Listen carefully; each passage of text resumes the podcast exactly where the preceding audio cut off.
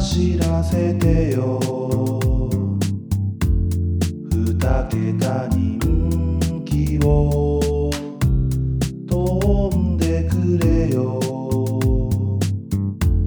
上位人気馬よ。競馬アナウマサークル。ドゥドゥドゥドゥドゥドゥドゥララドゥドゥラドゥラやえれでどうも競馬アナウマサークルテルです。えー、本日はですねまあまだなおがねちょっとコロナで自宅待機ということでまあ僕一人で振り返るんですけどもまあ今日はもう僕一人でいいでしょう。ね。はいまあちょっとホープフルステークスの振り返りをしたいと思います。えー、まあね、ミッキーカプチーノなのか、ファントムシーフなのか、セブンマジシャンなのか、それとも、三浦康生騎手の初 G1 制覇なのか。ねえ、僕も迷いましたよ。でも僕はね、やっぱりもう一番人気やと思ってた、ドゥラエレーデにしました。そしたら14番人気単勝オッズ90.6倍。えー、これを僕本命にしたらですね、なんと、ドゥラエレーデが1着だったと。ええええええありがとうございます。あのー、僕ね、これちょっと運転中やったんですよね。あの、運転中ラジオみたいな感じで聞いてたんですよ。この、えー、ホープフルステークスを。でね、ドゥラエレでスタ、高スタートですみたいなの聞いて、オッケーオッケーと。いいぞいいぞと。ほな、トップナイフがね、前に逃げたと。でそれちょっとそれがちょっと僕意外やったんですけど、まあ、ドゥラエルで番手つけれたと。あこれはマジでワンチャン3着以内あるぞと。来い来い来いと思ってたらねなんか最後はドゥラエレーデとトップナイフの叩き合いやったということでね。あまあ花差で、まあ、ドゥラエレーデが勝ったと。まああれはもうどっちが勝ってもおかしくなかったですけども。本当上げ下げでドゥラエレーデやったんですけども。まああの馬券も見事に当てまして。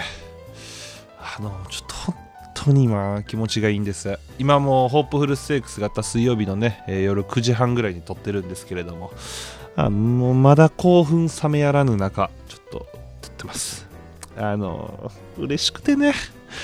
あの最後の最後でね最後の G1 で僕結局 G1 ってねあのーそんな大きいの当てれなかったんですよ。まあまあ強いて言うならジャンダルムぐらいでなかなかこうまあ、僕はね結構そういう穴馬を推奨することをあの目指しているのでね、まあ、それは的中率は低いとは思うんですけどちょっとあまりにもちょっと来なくてもうちょっと不安やったんですけども、まあ、最後に90倍の馬を本命にして1着に持ってきたんでもうこれはもう OK でしょう。ね。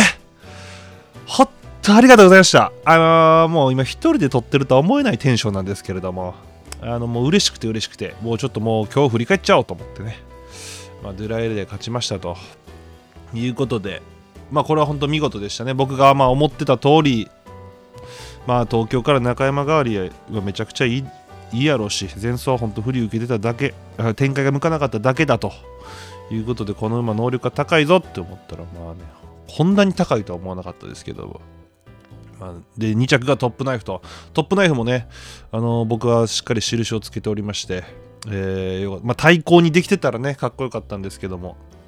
まあまあノリさんノリさんをね僕はちょっとあまり信じないように来ているのでただ馬だけ見れば買える馬やなと思って抑えてたら、まあ、2着に来てくれて。で3着がキングズレインと。これもいい足でね最後来ました。4着のファントムシフトはねもうやっぱもうこの馬の通る道がね、もうキングズレイの方が圧倒的に良かったですからね、うん後ろからもう14番手からあの足でね、中山とは思えない足でしたけども、まあこれもね、良かったですよ。で、4着ファントムシフト。これね、僕ね、あの予想会の時言い忘れてたんですけどね、なおがね、一応コロナでくたばってる時にファントムシーフ本命で、理由はしんどいからもう自分なんか適当に言ってくれみたいな来てて、でそれを伝えるの忘れてたんですよね。そう。で、なおの本命はファントムシーフやったんですよ。で、これが4着と。で、5着がミッキーカプチーノと。でもね、ミッキーカプチーノも、あのーやっぱ強いなって思いましたね。まあ、この大外がやっぱちょっと響いたのかなとは思いますしね。うん強いなと思いました。で6着セブンマジシャンと。で僕がねもう一頭期待してたんが、えーベルテンベルクやったんですけどこれが12着で。うん。まあまあこれはねもう仕方ないですけども。まあということでまあもう早足ですがまあこう振り返りはこれぐらいにしてね。まあ僕が多分調子乗ってるだけなんであのもうこれぐらいにしときたいと思います。ただまあねドゥラエレーでオープンチャットでも、えードゥラエレーデを買って当たりました。ありがとうございます。みたいなことを言ってくださる方もいてね。もう本当に嬉しかったですね。あのーやっとなんかこう当てれたなっていう感じがします。本当に。うん。だからもうちょっと僕はもう満足です。はい。でまあえっと競馬穴山サークルなんですけれども、えー今年は、えーこの回で、えー最後でございます。はい。で明日、えー今日か。これは、えー今日あげるので、えー今日東京大商店がありますけれどもまあそれの予想はちょっともう、えーポッドキャストではあげません。はい。で一応まあ予想はするので、まあ、オープンチャットかツイッターかなんかでね一応ちょっと軽く印を載せようかなと思ってるんですけれども、えーまあ放送自体はこれが最後ということで、えーまあ改めて皆さん、えー聞いてくださった皆さんね本当1年間本当にありがとうございました。あのまあちょっとここになおがいないのがねまあちょっと僕たちらしいかなって感じはしますよね。えー最後は2人揃ってないと。コロナで、うん、まあでも前回そのえー予想会、えーホープルステークスの予想会。で今回の振り返り会と最後の回撮ったんですけども本当にもうなお早く帰ってきてくれ。あもう一人はきついわ。お前がおらなあかんやわ。ということでね。まあ本当にもう来年もね、えーまあ、同じように、えーまあ、続けていく予定です。はい。もう一応毎週ね、え重賞の予想は予想会は、えー上げていくつもりですしでまあ本当にありがたいことに今年1年でね、えー聞いてくださってる人数がもう何十倍にもなって、えーもう本当に感謝でしかないです。でオープンチャットも今年、えー夏終わりぐらいかな作って。でもう今やもう100人近くの方が入ってくださってますしでツイッターもね、スペースをしたらこう毎回毎回入ってきてくださって一緒にお話ししたりねいろいろして本当にこう僕たちが競馬ダイマサークルを始めたきっかけきっかけが理由があのほん競馬仲間が欲しいっていう理由だけで始めてで本当にこう競馬仲間というものがねあのできてる。こう感じがするのでねもう本当にやってよかったなと思いますし、まあ、1年頑張って続けてよかったなと思いました。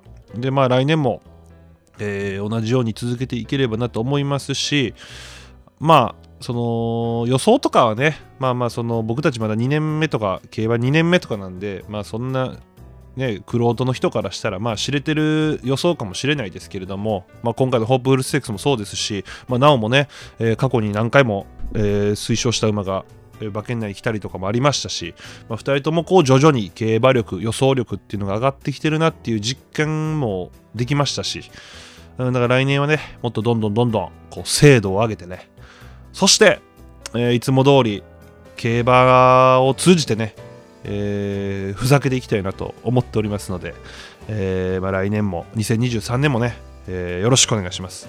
そして今年1年本当にね、えーまあ、なおも同じこと思ってると思います。本当に聞いてくださってる方々のおかげで僕たちは続けられてますし、えーもうやめようと思った時も正直ありましたし、まあ、それでもねこうやって続けられたのは本当皆さんのおかげです、えー本当に今年1年ありがとうございました。そして来年も、えーよろしくお願いします。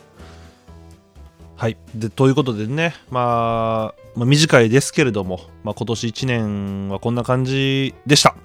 で、えーまあ、来年からなんですけどね、まあ、ちょっといろいろ企画も考えております。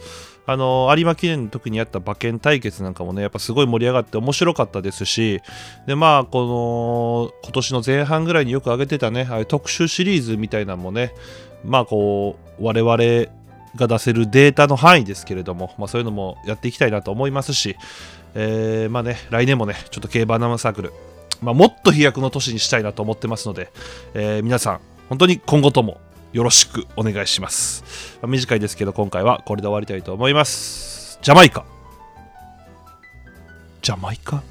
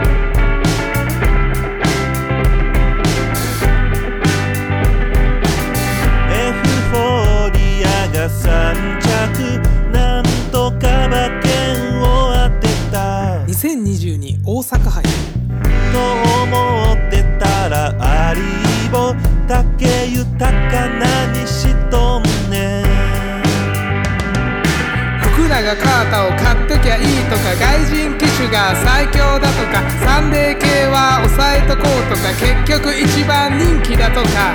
そんなことをしたいんじゃない。高松宮記念のナランフレグだとか。大阪杯のポタジェだとか。そういうのを当てたいんだ。だから競馬は奥が深い。だから競馬はやめられない。そんな単純な話じゃない。人気馬だけとか悲しいじゃない。俺らいつまでた供みたいに楽しめるそれが競馬。外してもいい。楽しめばいい。競馬アナウマサークル。競馬アナウマサークル。